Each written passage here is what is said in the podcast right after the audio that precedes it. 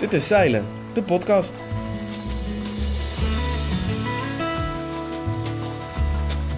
Leuk dat je luistert naar deze aflevering. Ik ben Joris. Vandaag zit ik met mijn collega Erik van Kasteel in de podcaststudio. En we hebben een hele bijzondere gast aan tafel. Hij is van 27 jaar en hij staat op het punt een van de jongste schippers van de Ocean Race te worden. En hij komt uit ons eigen kikkerlandje. Ik heb het over Jammer van Beek.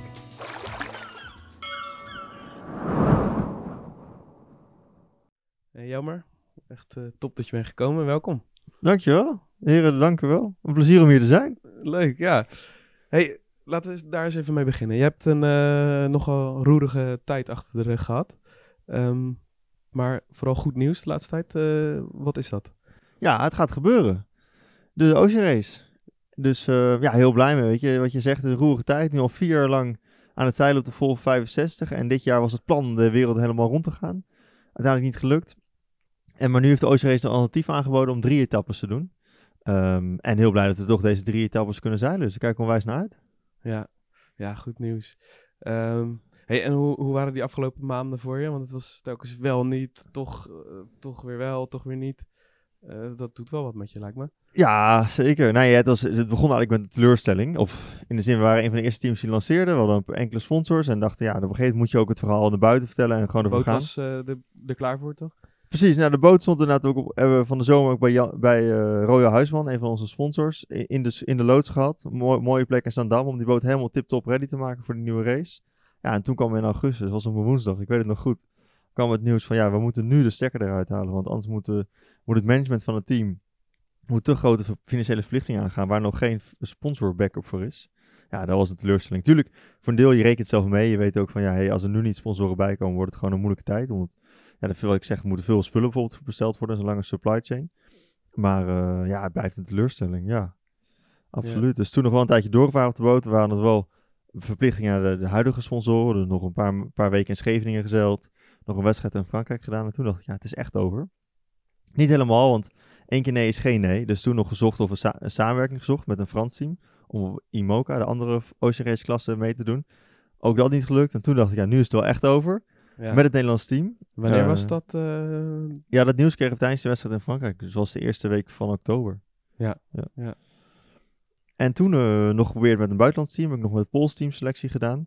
Maar eigenlijk toen ik met het Pools team aan het zeilen was, kwam ook het nieuws van... hey, de Race wil misschien een kortere variant doen met drie etappes. En toen was ook weer een kans voor het Nederlands team. Dus toen weer met de Nederlanders in gesprek geraakt. En eh, terug op het warme nest. Ja, Ja, mooi. Dan wordt eigenlijk dus een soort van Ocean Race Europe voor de tweede keer.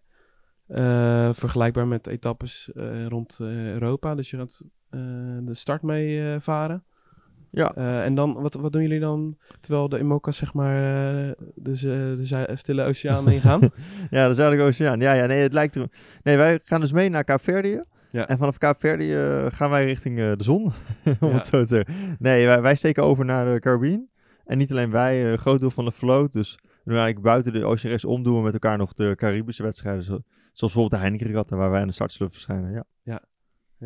Eh, daar, vorig jaar eh, zijn we langs geweest toen jij daar ook was. Eh, daar komt een eh, mooi artikel over aan. Dus eh, hou ook zeilen in de gaten. Maar gaan jullie dus met Heineken Regatta eh, weer meevaren met meerdere Volvo's? Ja, ja, het zou zomaar 65. kunnen dat we weer met vier of vijf vol 65's eh, Ja, daar aan de start verschijnen. Wij zijn er sowieso bij. Ook komt spo- een van onze sponsoren, Janssen de Jong, heeft een, grote, een groot, deel, eh, groot, groot deel van hun activiteit vindt plaats in de Caribbean. Dus super mooi dat we ook daar met onze boot kunnen zeilen. ja. Eh, nee, wij zijn erbij en vorig jaar waren we tweede. Dus je snapt nu waar ik naartoe wil. We willen dit Ja. jaar heel graag winnen.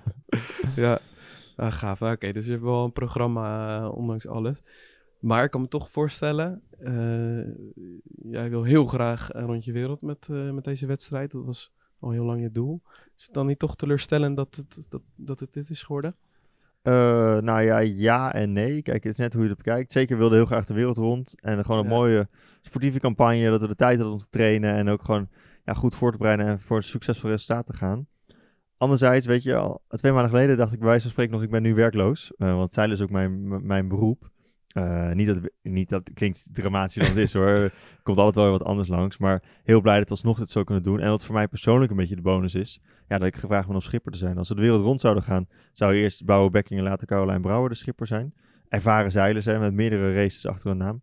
Eh, maar nu hebben ze mij benaderd. En dat is natuurlijk voor mij persoonlijk een enorme eer. Was Ja, altijd een droom. Ja, Ik had het nog niet, nog niet verwacht, maar toen de kans langskwam, ja, met beide handen aangegrepen, absoluut. ja. Dus het lot heeft je een klein beetje geholpen. Maar ik denk dat jij ook heel veel zelf hebt gedaan. Hoe, hoe ben je daar gekomen? Je, je bent dan schipper dadelijk op die, op die boot. Maar Ja, je bent al jaren eh, aan de slag natuurlijk. Hoe doe je dat? ja dus vanaf een printtime bedoel je? Of, eh? Ja, de, kort- de Ja, ik korte zal- versie. Ja, ik zal het kort houden. Nee, eh, opgegroeid Ja. in Groningen en altijd met heel veel plezier op Paaswoldsmeer gezeild. Ja, En toen ja, steeds meer gaan zeilen. Dus eerst in de Optimist en later in de Laser bij het Watersportverbond. kleine open bootjes. Precies, kleine op de bootjes. En toen in de Laser, veel bij het Watersportverbond gezeild. Toen werd het allemaal wat serieuzer, dus naar de internationale kampioenschappen. Ja. Eh, maar vanaf, dacht 19 jaar oud, heb ik in Lelystad bij Team Heiner, eh, van topzeiler Roy Heiner, de kans gekregen om ja, de Team Heiner Talents te gaan zeilen. Eigenlijk een team met 10 zeilers.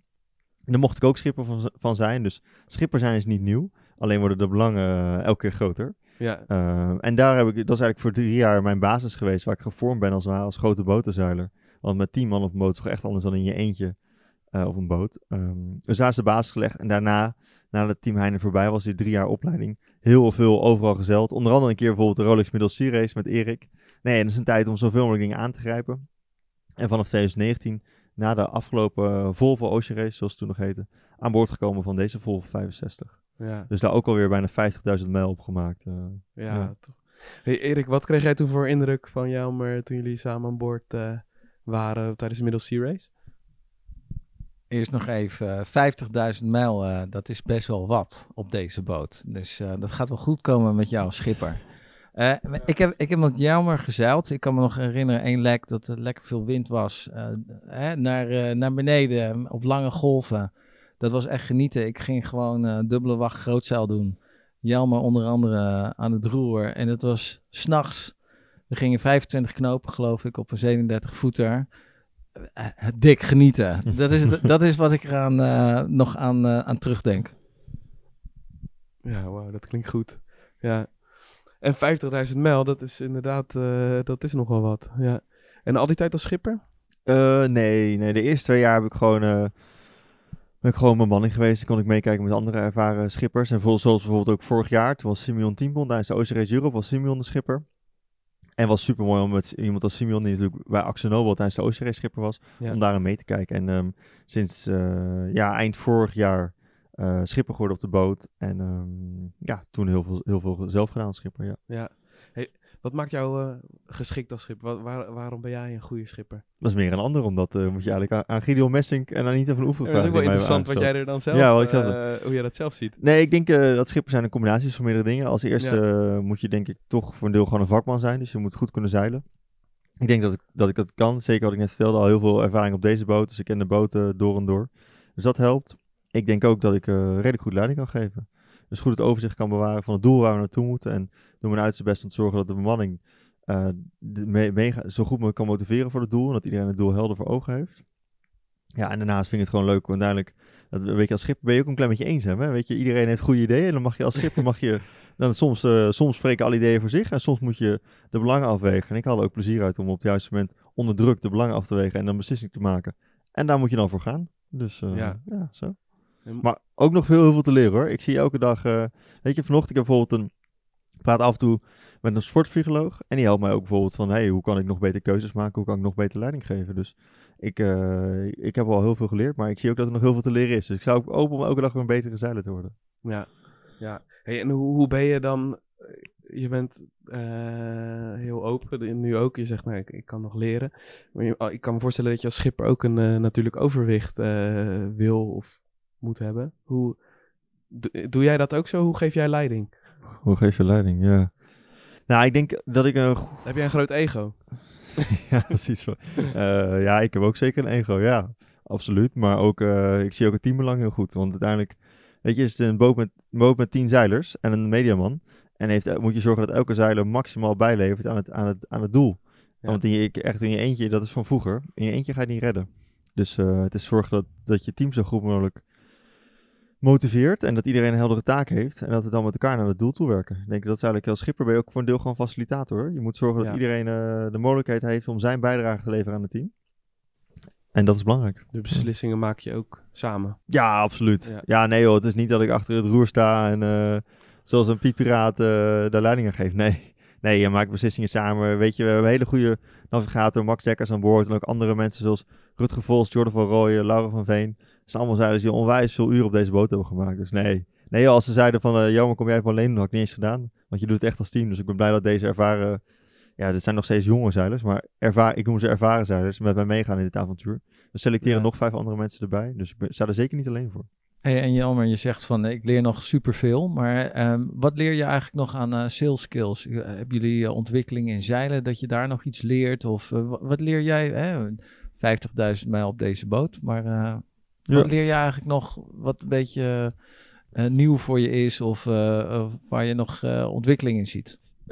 Ja, het, het zijn details. En ik kan natuurlijk ook zeggen, ik ga niks weggeven. Nee, Ehm, nee maar ik zelf, als, als voorbeeld, ik zal bijvoorbeeld in oktober weer de Middle Sea Race met het Poolse team mee. Ja, en het is ook weer interessant om te zien hoe zo'n boot... Hoe ze, de- natuurlijk is de boot zijn allemaal hetzelfde, maar details zijn weer verschillend. En ook hoe, ze, hoe de Poolse zeilers sommige dingen benaderen. Dus het gaat dan om details. En er is soms ook niet altijd goed of fout, hè. Zijn meerdere, meerdere wegen naar Rome en ons meerdere wegen naar, naar de finish. Maar eh, ja, daar leer je dan weer van, ontwikkel je. En dat zijn dan weer vragen, dingen die je meeneemt. En die overleg ik dan weer met bijvoorbeeld met Rutger en Jordan. Van hey, op deze boot doen ze het zo en zo. Waarom doen wij eigenlijk al, dit altijd zo? Ja. Hey, en sta je, sta je eh, als schipper het liefst achterop of, of zit je samen met de navigator binnen strategie te bedenken? Eh, ja, dat is een combinatie. Mijn talent naast de schipper zijn waar ik goed in ben, is trimmen of sturen. Ik ben niet een hele goede voordekker of een hele goede pitman die in het midden van de boot alle lijnen bedient. Dus ehm, voor een deel achterop, maar ook zeker dat je de navigator bepaalt waar we naartoe gaan. Maar ik ben wel de eerste met wie hij dat eh, overlegt. Dus wij Ja. doen ook een- daar zeker een stukje samen, ja. Ja. Hey, en, wie, en wie zit er allemaal in je team nog meer die wij eh, kunnen kennen?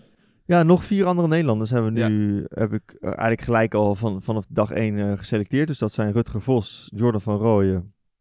Eh, Rutger zal waarschijnlijk op het grootschoot gaan doen. Jordan is de voordekker. Max Dekkers is navigator. En Laura van Veen zal gaan trimmen of in de pit, ook er- ergens in de kuip. Ehm dus ook nog even kijken van wat zijn de andere vijf zeilers die erbij komen. Dat iedereen op zijn op beste plek terechtkomt. Dus die zijn ook geselecteerd. En dus denk ik mooi om te noemen is dat Weet je dat er eigenlijk bijna, al bijna tien jaar geleden, ik kwam in 2014 bij de Team Heine Talents. En Jordan en, de, eh, Jordan en Rutger komen van het Team Heine Talents. En Max, eh, Max Dekkers en Laura van Veen, die komen van het Rotterdam Offshore Sailing Team. Wat ook denk ik acht jaar geleden begonnen is. Dus het is mooi om te zien dat dat soort teams nu hun talenten eh, af gaan leveren eh, aan de Ocean Race. Dus blij dat dat soort mensen in mijn team kunnen komen. Ja. En dat we niet meer zoals natuurlijk de afgelopen Ocean Race, weet je, Bouwe Bekking had maar één jonge Nederlander bij zich, Carlo Huisman. Simeon Tiempont had er volgens mij geen andere bij zich. Nee. En ik kon die man ook niet helemaal ongelijk geven, want wij moesten nog een hoop leren. Maar nu hebben we onze kans gepakt. Dus dat is hartstikke mooi voor de nieuwe generatie. Ja. ja, we zaten net even te, te kijken en te tellen, maar dus eh, er komen in totaal op een stuk of tien Nederlanders uit, verspreid over eh, vier boten. Ja. En allemaal jonge, jonge mensen voor een groot deel. Absoluut. Ja, dat is wel gaaf inderdaad. Dat, eh, dat begint de vruchten af te werpen, die, die projecten. Ja. Hey, en het is wel, wel weer heel leuk dat we eh, jullie in Den Haag gaan verwelkomen. Ja, 11 tot 15 juni uit mijn hoofd. Ja. Nou ja, dat is- moet weer een zelffeest worden, toch? Ja, en het is ook jouw, jouw thuisstad. Hoe, hoe gaat dat dan dadelijk zijn? Dan kom, je- kom je thuisstad binnenvaren. Ja, dan slaap ik in mijn eigen bed. Ja. ja, nee, top. nee, ja, het is hartstikke leuk. Weet je, ik vind het leuk. Blij dat, we nu, dat het nieuws officieel is. En ik heb ook wel wat vrienden die zeggen van... hé, hey, misschien kom ik naar Alicante. Maar ik, nog veel meer mensen zeggen van... ja, hey, in, Scheveningen ben ik er weer bij. En we hebben natuurlijk vier jaar geleden... of bijna vijf jaar geleden die finishdagen gehad. Ja, dat was natuurlijk een zeilspektakel. Een reclame voor de sport. En heel blij dat we daar weer een kopie van kunnen maken. En ik ga met het team ons uiterste best doen... dat we als eerste aankomen. Ja, wij willen, wij willen Ja. zo lang mogelijk genieten van de stopover in Den Haag. Dus wij doen ons best om daar als eerste te zijn. Ja, Ja, natuurlijk. Gaaf. Ja, en eh, na zo'n barretocht op zee, als je dan aankomt in Den Haag, ben jij van de vijf S'en? Vijf Essen. Wat zijn die volgens jou? Vijf, is het dan bier, bier en hamburgers? Of moet je me even helpen? Erik weet je meer over. Steak, shower. Eh, er zit ook seks bij, geloof ik. Eh, shit en een shave. Ja, ja, ja. Nee, ik vind het wel creatief. Ja. Nee, weet je wat te gek is? Als ik lang op zee ben, weet je wat, wat ik echt het meeste mis? Is ehm, vers fruit. Of bijvoorbeeld een paprika. En mijn ouders hebben ook eens op de kant gestaan met maisbrood met pindakaas en hagelslag. Dat is een beetje mijn guilty pleasure. Serieus? Ja. Ja, vers brood kan ik wel erg missen. ja, dus eh, ja, dat, ja, dat, maar goed, A- Aru Gewoon Scheveningen- lekkere, lekkere verse salade en eh, een boterhammetje pindakaas. Ja, En eh, hagelslag. En met hagelslag. ja, dat zijn de guilty pleasures. ja, Nou, daar word ik in ieder geval misschien waar we je blij mee kunnen maken. Als, eh, als jullie aankomen. Leuk. Ja.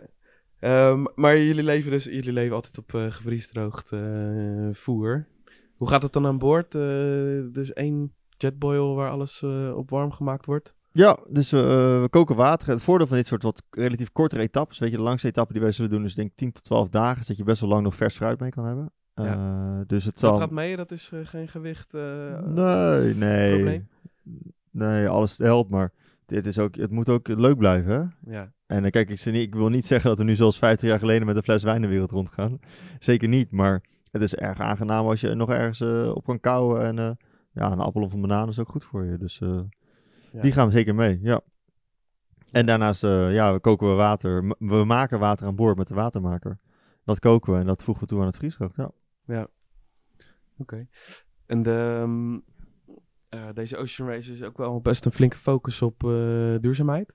Eh, die mokka's die hebben allemaal apparatuur aan boord om watersamples te verzamelen. Is er bij de Volvo 65 ook sprake van? Nou, ze hebben het de vorige race zeker gedaan met de Vol 65. Dus op watersamples en ook meetboeien uitzetten in de zee, in de Zuidelijke Oceaan, want er komen niet zoveel boten. Ja, nu zijn we best wel laat met deelname. Dus ik weet zeker voor de eerste etappe doen we, doen we dat soort dingen niet. Ja. Maar ik hoop dat de Race eh, daarmee verder gaat en dat wij in de zesde en zevende etappe ook nog een bijdrage kunnen leveren. Absoluut, ja. Ja.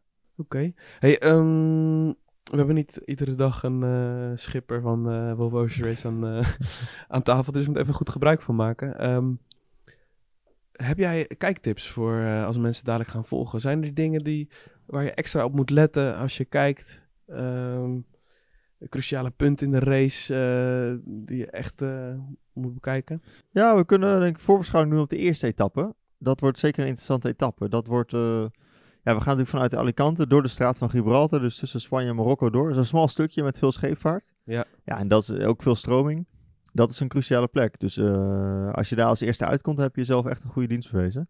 En daarna is het waarschijnlijk lang met de wind mee richting de Kaapverdische eilanden, via de Canarische eilanden. Dus ook de Canarische eilanden. Ja, daar zijn ook wat keuzes, hè, van... Tussen je, de eilanden door met uh? Exact, dat soort exact. dingen? Dus dat, dat is een beetje het tweede eh, interessante deel van de etappe. Dus Ja, ja, ik zou, als je de, de trekker wil volgen, dan zou ik dat zeker doen ehm, eh, wanneer de boten bij de Schaten van Gibraltar komen. En daarnaast natuurlijk, ja, eh, weet je, dit wordt weer zo mooi in beeld gebracht. Wij, wij hebben een OBR aan boord, Brent Schuil. Die gaat waanzinnig zijn best doen om het goed in beeld te brengen. En kan zijn updates ook, zo elke dag zal hij beeldmateriaal de wereld in sturen. Dus ik raad zeker aan om, de, om jullie te volgen. Jullie zullen natuurlijk in beeld brengen, maar ook de social, socials van eh, Team Jajo, absoluut. ja. Wat, eh, wat zijn die? Uit je Ehm, hoofd, wat eh Ja, team media? Jajo. In, op Instagram en op Facebook en op Twitter, denk ik. Ja, Ja. YouTube. Nee, we zullen op verschillende kanalen... Het is ook tijd voor TikTok, hè? Ja, ik weet nog niet of ik mooie dansjes ga maken, maar eh, nee, eh, we doen mee. Dus op verschillende manieren zullen wij, maar ook de traditionele media, dus zoals ehm, gewoon video en, eh, en een mooi persbericht, zullen we absoluut onze, ons nieuws verspreiden, ja. Ja. Nou, tof. We kijken er naar uit. Ja. Ehm, ja, laatste vraag, jammer. Ehm, het is bijna kerst. Als deze aflevering uitkomt. Ja, ja.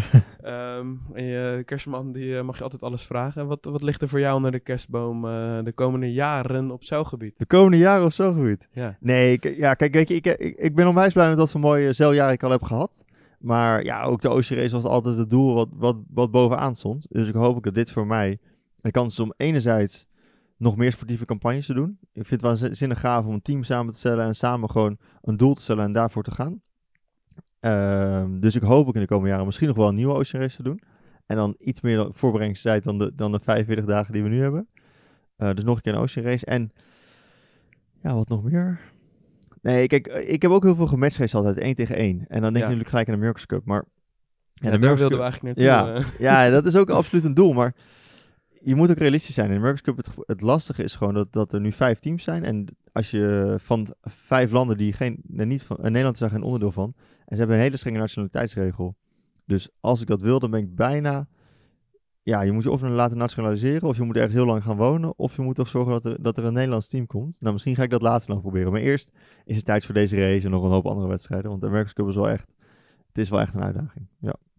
Toch goed. Niet voor niets de oudste sportwedstrijd van de wereld, hè? Ja, ja nou, en dit, en dit uh, de oudste full, fully crewed oceaanrace ter wereld. Dus, Zeker. Uh, ja, dan, uh, 50 jaar volgend jaar, hè? Ja. Ja, ja mooi. Tof. Heb jij nog uh, prangende vragen, Erik? Geen vraag. Doe de groeten aan Max, Jordan, Laura en Brent. Dankjewel. En Rutger, ga ik doen. yes, en heel veel succes. En uh, bedankt Jelmer dat je hierheen uh, heen bent gekomen. Met plezier. Dank voor het warme ontvangst. Ja, super. Nou, we houden elkaar in de gaten. Leuk.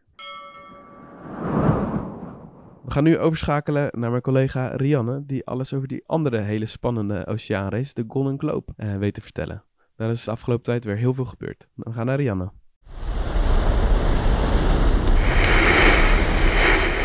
En dan is het nu tijd voor de maandelijkse Golden Globe Race Update.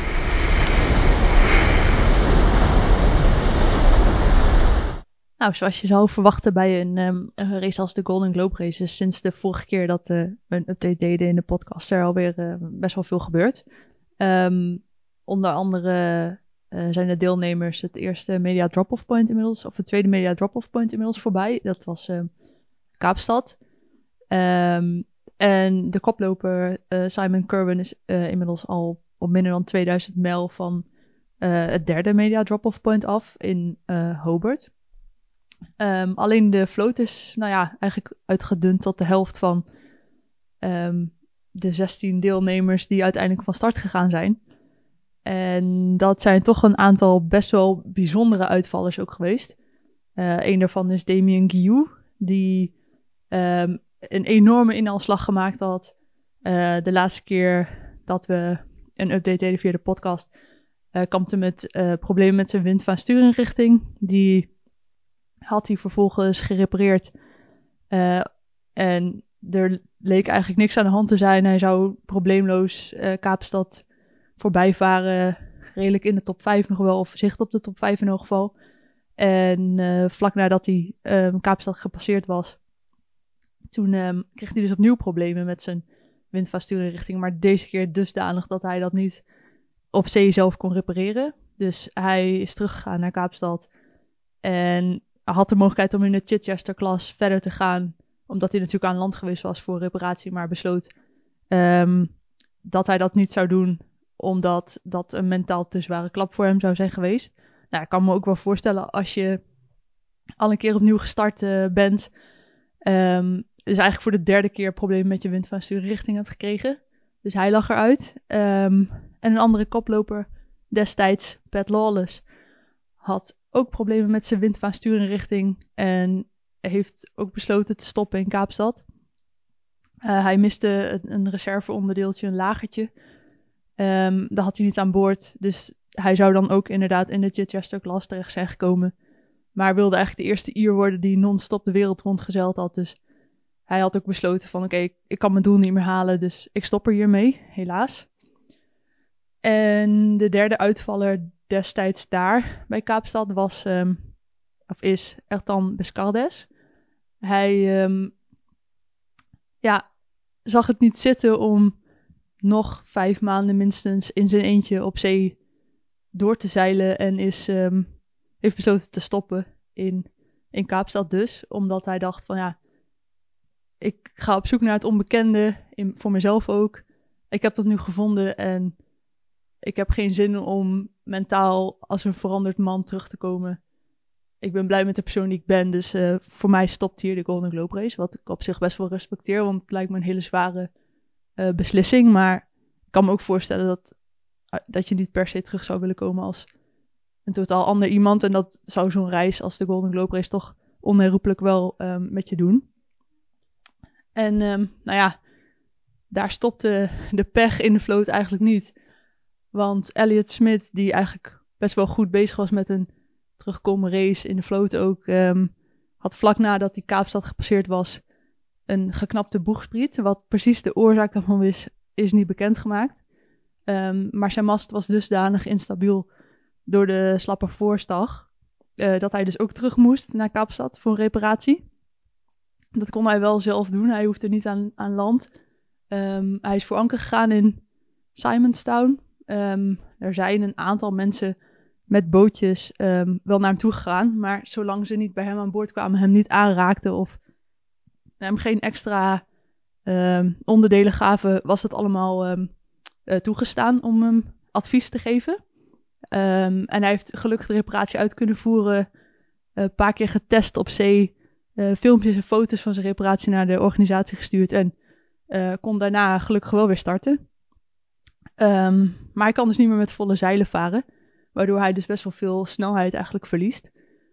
En er was nog meer ehm, problemen met tuigage eigenlijk. Want helemaal achteraan in de vloot, op de Atlantische Oceaan, daar eh, voer Arnaud Gay. Dat was de laatste Fransoos eigenlijk in de race. Ehm, en die kampte dus inderdaad, wat ik al zei, ook met tuigageproblemen. Zijn mastvoet, daar zat beweging in. Waardoor zijn stagen ook te slap waren. En hij eigenlijk in principe alleen maar voor de wind kon varen. En die wind stond niet richting Kaapstad. Dus het was al de vraag of hij de deadline in Hobart zou gaan halen. Maar ehm, nou ja, op het moment dat je dan alleen maar voor de wind richting Brazilië kan zeilen, dan ga je helemaal niet de goede kant op. Dus hij heeft helaas ook moeten besluiten om eh, uit te stappen. Hij ehm, zeilt nu naar Sint Helene en dan gaat hij zijn boot repareren en dan vervolgens door naar Sables d'Olonne. En dan zit zijn eh, tocht er ook op. En dan natuurlijk is het grootste drama van, eh, van de afgelopen weken is nog wel het plotselinge zinken van het zeiljacht van Tapio Letine. Ehm, wat precies de oorzaak is, is onbekend. Het is wel bekend dat Tapio lag te slapen op het moment dat ehm, er iets gebeurde in de boot. Hij hoorde een enorme knal. Hij keek en ehm, had 20 seconden nodig om zijn een soort van veiligheidsceiltje naast zijn kooi los te maken. En in die 20 minuten stond hij eigenlijk al tot aan zijn knieën in het water. Ehm, dus het was voor hem duidelijk dat hij zo snel mogelijk van die boot af moest. En dat is gelukkig gelukt. Alleen, eh, ja, tegen de tijd dat hij zijn reddingsvlot overboord had gegooid, zijn survival pak had aangetrokken en zijn grabbag had gepakt, zat de hele kajuit al tot aan het dek toe vol met water. Dus het was wel duidelijk voor hem dat hij ook niet meer terug kon naar binnen. Waardoor het ook ehm, ja, voor hem heel vervelend onmogelijk was om een leesbril te pakken. Dus hij kon wel met een noodmarifoon die hij had en een beetje sms'en kon hij wel de organisatie eh, bereiken. Alleen hij kon echt niet echt zo goed zien wat hij typte en ook niet lezen wat er terugkwam. Dus dat was eigenlijk wel best wel nou ja, een extra tik. Maar hij, uh, hij liet zelf achteraf weten dat hij, um, toen hij eenmaal in het reddingsvlot zat, geen moment bang was dat hij niet gered zou worden. Omdat Abilastomi en Kirsten Neuschafer relatief dicht bij hem waren. En hij dacht, ik zit maximaal 24 uur in het reddingsvlot. Uh, de omstandigheden waren rustig, dus hij verwachtte dat zij er... Hij had alle vertrouwen in dat ze binnen no time bij hem zouden zijn. En ook de organisatie van de Golden Globe Race uh, was onmiddellijk betrokken bij de reddingsoperatie en hebben een vrachtschip ook opgeroepen om, uh, om te komen helpen. Uiteindelijk was Kirsten Neuschafer als eerste uh, bij hem, heeft hem aan boord genomen. Ze hebben samen even een uh, glaasje rum gedronken op de goede afloop. En zij heeft hem vervolgens met reddingsvlot en al over kunnen dragen aan het vrachtschip. Dus eind goed, al goed. Um, ja, de boot is gewoon eigenlijk naar de bodem van de oceaan gezonken. Dus wat er precies gebeurd is, is um, absoluut onduidelijk. Um, er zijn online best wel speculaties over uh, een potentieel te zware constructie van de hydroveen achter op de spiegel van Asteria. Al dan niet in combinatie met een te strak aangespannen achterstag. Waardoor als het ware de hele ja, achterstevende spiegel in één keer weggeslagen zou kunnen zijn. Of um, de knal die Tapio dan gehoord zou hebben, um, zou dan de knal zijn van het bezwijken van een van de schotten die achter in de boot zaten. Maar ja, die boot is weg. Uh, we zullen het nooit weten. En in de komende weken zou de organisatie nog wel met een uh, rapport komen. Waar ze eventuele scenario's in kunnen zetten. Maar daar is nog nu dus nog niks van, uh, van bekendgemaakt. Er zijn natuurlijk wel veel lessen qua veiligheid die ze hieruit uh, zouden willen leren. Maar ja, dat, uh, dat zien we dan, zeg maar, tegen de tijd dat het rapport gepubliceerd wordt. Um, en wat de afgelopen weken wel veel zag, wat nog wel opvallend was, um, naast veel materiële schade, was toch wel de eenzaamheid van deze tocht die uh, deelnemer Sparta probeer, begint te spelen. nou ja, Bescardis is dus uitgestapt. Maar ehm, er zijn ook best wel deelnemers zoals Michael Groenberger die echt wel aangeeft van oké, je komt dan aan bij Kaapstad, je ziet mensen, je bent heel blij en dan vervolgens, ja, je gaat niet aan land, dus je vaart gelijk door. Ehm, de eenzaamheid weer in. Um, ze hadden daar geloof ik tapes gekregen van met geluidsfragmenten van familie en vrienden. Um, en dat wordt dan best wel lastig als je dat dan ziet. Je ziet even een boodschap van thuis om dan te denken van, nou, joepie, ik ga nog een paar maanden de zuidelijke oceanen in, in mijn eentje. Uh, alle andere deelnemers zijn een x aantal mijl of kilometer van me vandaan. Dus hij uh, zei ook expliciet, ik heb best wel moeite om weer in het ritme van het solo-zeilen te komen. Want tegen de tijd dat ik erin zit, is het volgende media drop-off point er alweer in Hobart. Dus ik zie daar best wel tegenop. Um, en ook Simon Curwen, die dus uh, helemaal vooraan vaart, die uh, liet wel weten dat dat een aanwezige factor is in zijn, in zijn tocht. Alleen hij pakte dat aan door de tapes van zijn familie en zijn vrienden pas te gaan luisteren op het moment dat Kaapstad helemaal uit zicht was en hij geen land meer zag. Zodat hij eigenlijk ook niet meer terug kon varen. En, nou, en hij is dus eigenlijk best wel goed bezig, gelukkig tot nu toe. Um, nou, laten we het even afkloppen. Um, relatief uh, weinig materiële schade en met hemzelf gaat het als goed is ook prima. Dus laten we hopen dat het zo doorgaat. En dan zullen we zien wat de deelnemers voor um, footage van hun tocht afleveren in, in Hobart.